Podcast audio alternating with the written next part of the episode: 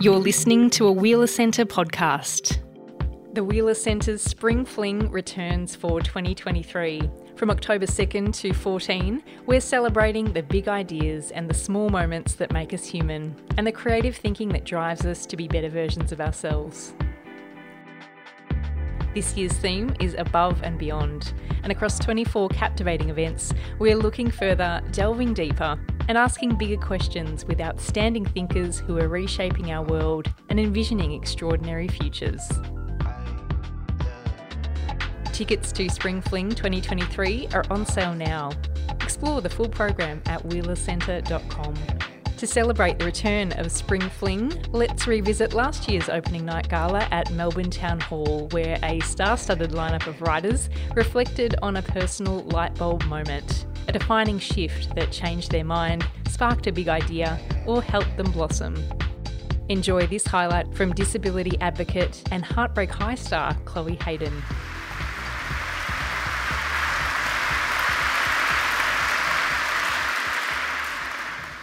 Hi everyone, um, my name's Chloe Hayden. I'm 25 years old.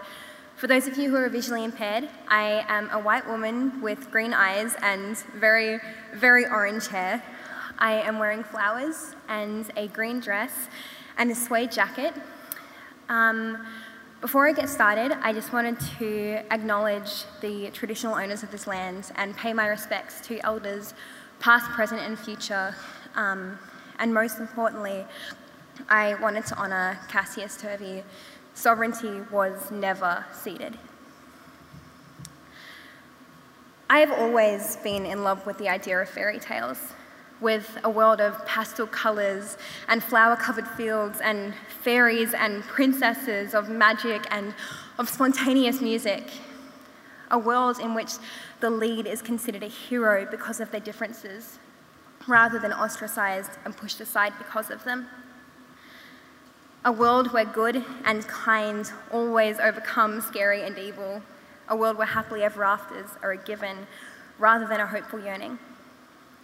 Growing up, I desperately wished to be part of this world.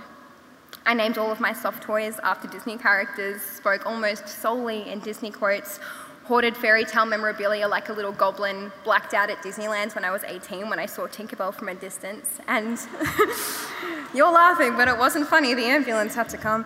Um, but I got to meet Tinkerbell, so it was fine. Um, and for a large portion of my life, I only wore clothing that I believed resembled my favourite fairy tale princesses. I looked to these princesses, fairies, and anthropomorphized woodland creatures and pined with every fibre of my body to be like them and to have, as they did, a firm understanding of my place in the world and who I was supposed to be and to be comfortable in my own skin. Every night, I left my bedroom window open on the off chance that Peter Pan would realize he'd left a peculiar little girl behind and take her back to the land of pirates, pixies, and mermaids away from her own land, which made absolutely no sense to her, and where her own journey was as difficult as the hardest path in any fairy tale. Day after day, year after year, I sat wishing, hoping, praying, but Peter never came. I knew throughout the entirety of my childhood that my mind, in all that it was, wasn't accepted nor wanted by society. I knew that it was a neurotype that, for far longer than I have even been alive, the world has been saying it was wrong, it was too much, it was too different. If the obvious hyperfixation on Disney and the society's depreciations of my mind hasn't made it abundantly clear already, I'm autistic. And for a long time, I was under the impression that my mind was wrong, was, black, was bad, was a mistake, and was a glitch. This realization, while created by social stigmas and the looks I got when I told people I was autistic, and the education system and the medical system, was spurred on by the lack of representation that I saw of myself in media. Autism and different thinking has never been shown in media, not in ways that a young autistic girl can actually see herself and relate to and know Sheldon Cooper and Rain Man and What's Eating Gilbert Grape do not count. So I had to find myself in other forms of characters Characters that were never actually specified to be neurodivergent, but that I could see my unmasked true self in, that I could find comfort and sameness in. Often, these characters came in the form of fictional princesses and oddballs that, in their universe and in their story, are the heroes because of their differences. Vanellope von Schweetz from Wreck It Ralph and Astro Boy and every single cast member from Mr. Magorium's Wonder Emporium. If you haven't seen that movie, please, as soon as you get home, watch it. I, it is my favorite thing of all time. I think there should be theme parks dedicated to this movie. I am so deeply in love with it. Um, I digress because that isn't the point of my story. Um, perhaps the most important character that I could relate to was Anna from Frozen.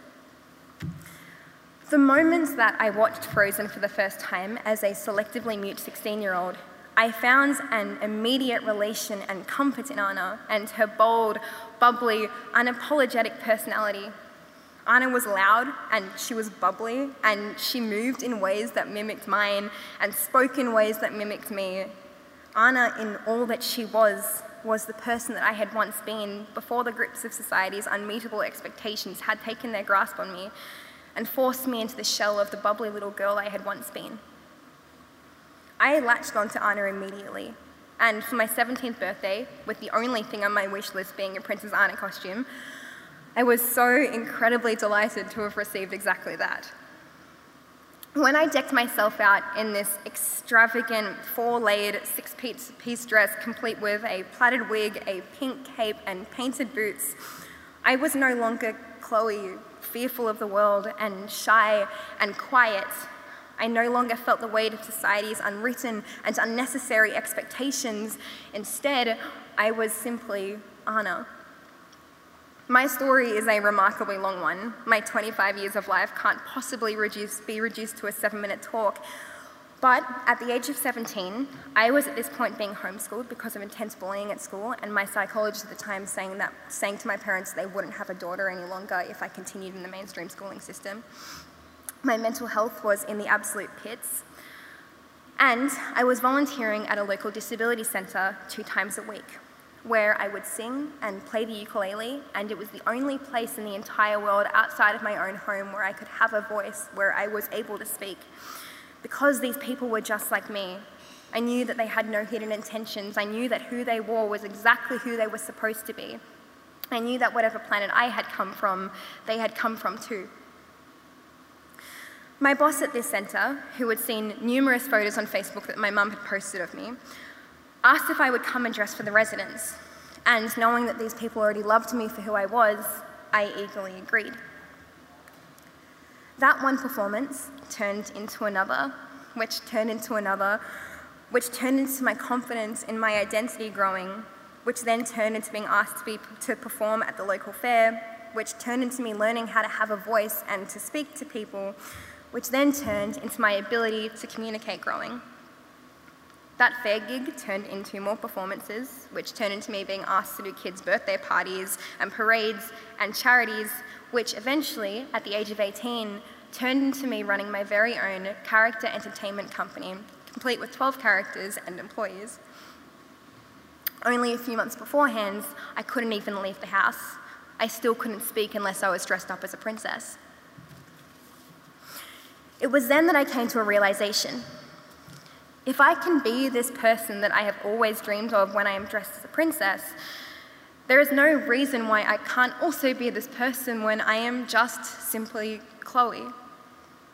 Isn't it ironic that a fictional fairy tale character was able to help me learn how to be completely, indisputably myself? Isn't it sad that a fictional fairy tale character was the only place I was able to find myself?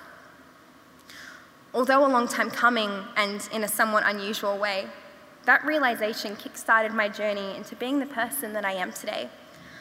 A person who is boldly me, a person who is proudly me. As I've previously stated, my fairy tale is far too long to share its entirety right now. There are a million more chapters that led me to standing on this stage in front of you today. If you're itching to wonder what those chapters are, my book is available to purchase. Yo, that was such a good self plug. Anyway, but what you do need to know is that once upon a time, there was a young, mute, autistic girl who was so positive that she was a mistake that when she was seven years old, she wrote in a journal to God asking why she had been born.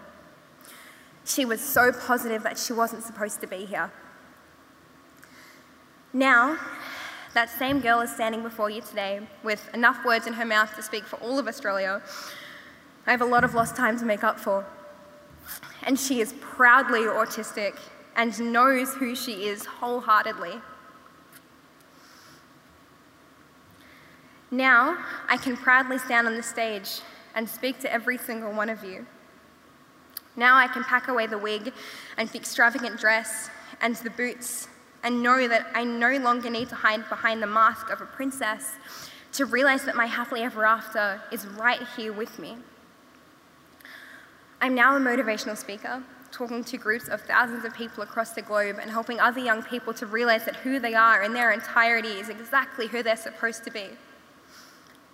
I'm now a disability advocate with more than half a million followers. I'm now a best selling author sharing my story I'm now an actor, Australia's first ever mainstream autistic actress, which shouldn't be the achievement that it is. There should be millions of people before me. And again, something that shouldn't also be an achievement, one of the first autistic people in history to play an autistic person on telly. I'm making sure, oh, thank you. I'm making sure that other young people can grow up seeing themselves represented.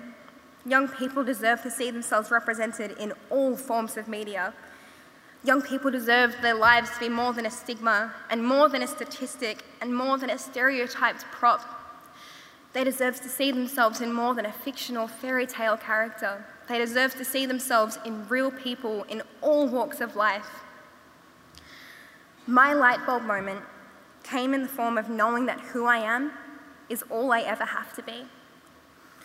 And while I hope it doesn't take you as long as it did me, I hope that can be a light bulb moment for you too. Thank you.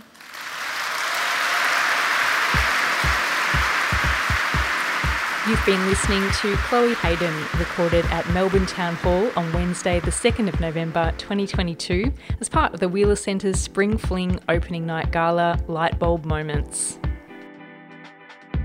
Tickets to Spring Fling 2023 are on sale now at wheelercentre.com. You can explore the full program, including details of this year's opening night gala, Above and Beyond, at Melbourne Town Hall on Wednesday, the 4th of October.